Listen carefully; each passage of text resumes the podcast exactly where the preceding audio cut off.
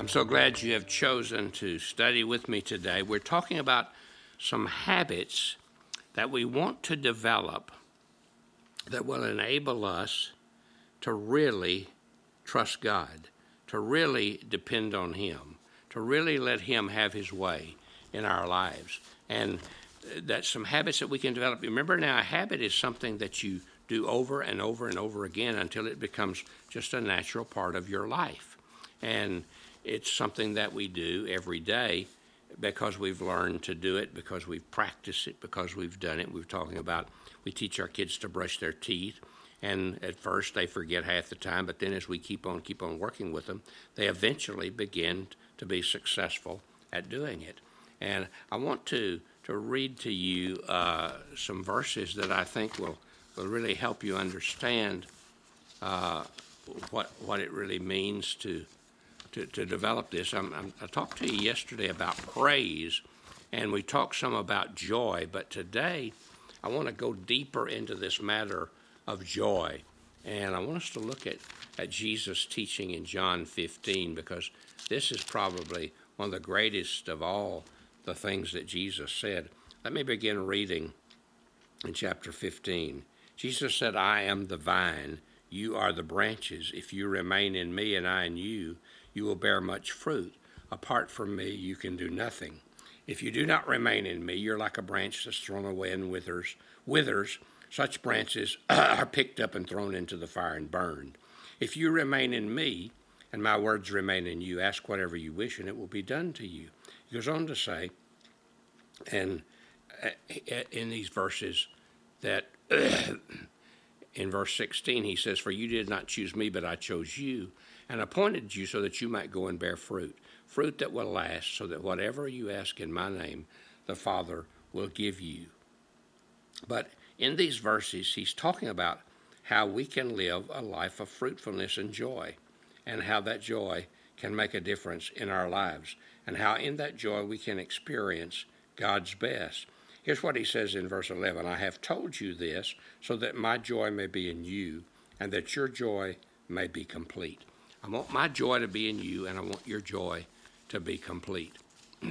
There's a shortage today in our world, and it's a shortage of genuine, real, God given joy.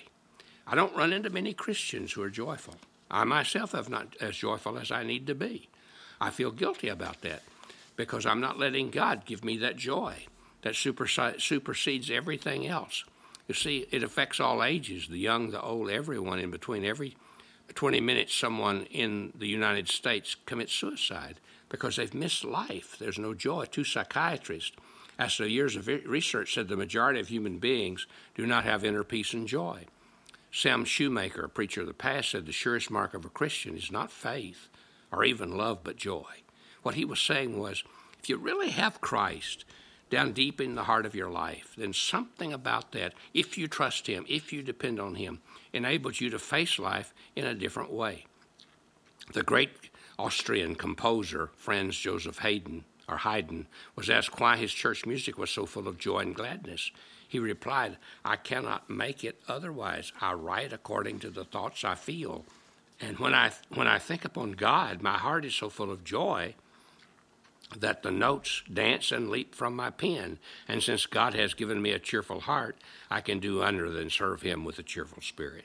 You see, that comes from within. That comes from Christ in us and His control. You remember uh, uh, many stories about this, but let me share one story. John and Mary had been dating, and John was very much in love with Mary. However, it was he was shy and often had trouble telling her of his love. Aware of his timidity, he tried to express her, his affection with, with flowery words.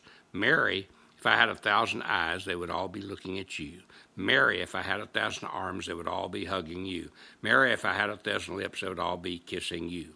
Mary looked at John and said, John, stop complaining about what you don't have and start using what you do have.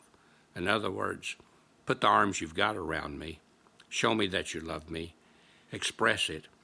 That's why we don't have joy we don't really express what's in our hearts. If then you know, stop complaining and start using what you have, using what you have for God's glory, and that's when the joy begins to flow. Is when we stop wishing for what we don't have, start uh, envying, stop envying those that have more than we do, and start enjoying what we do have in Christ and who we are in Christ, and experience His best for our lives.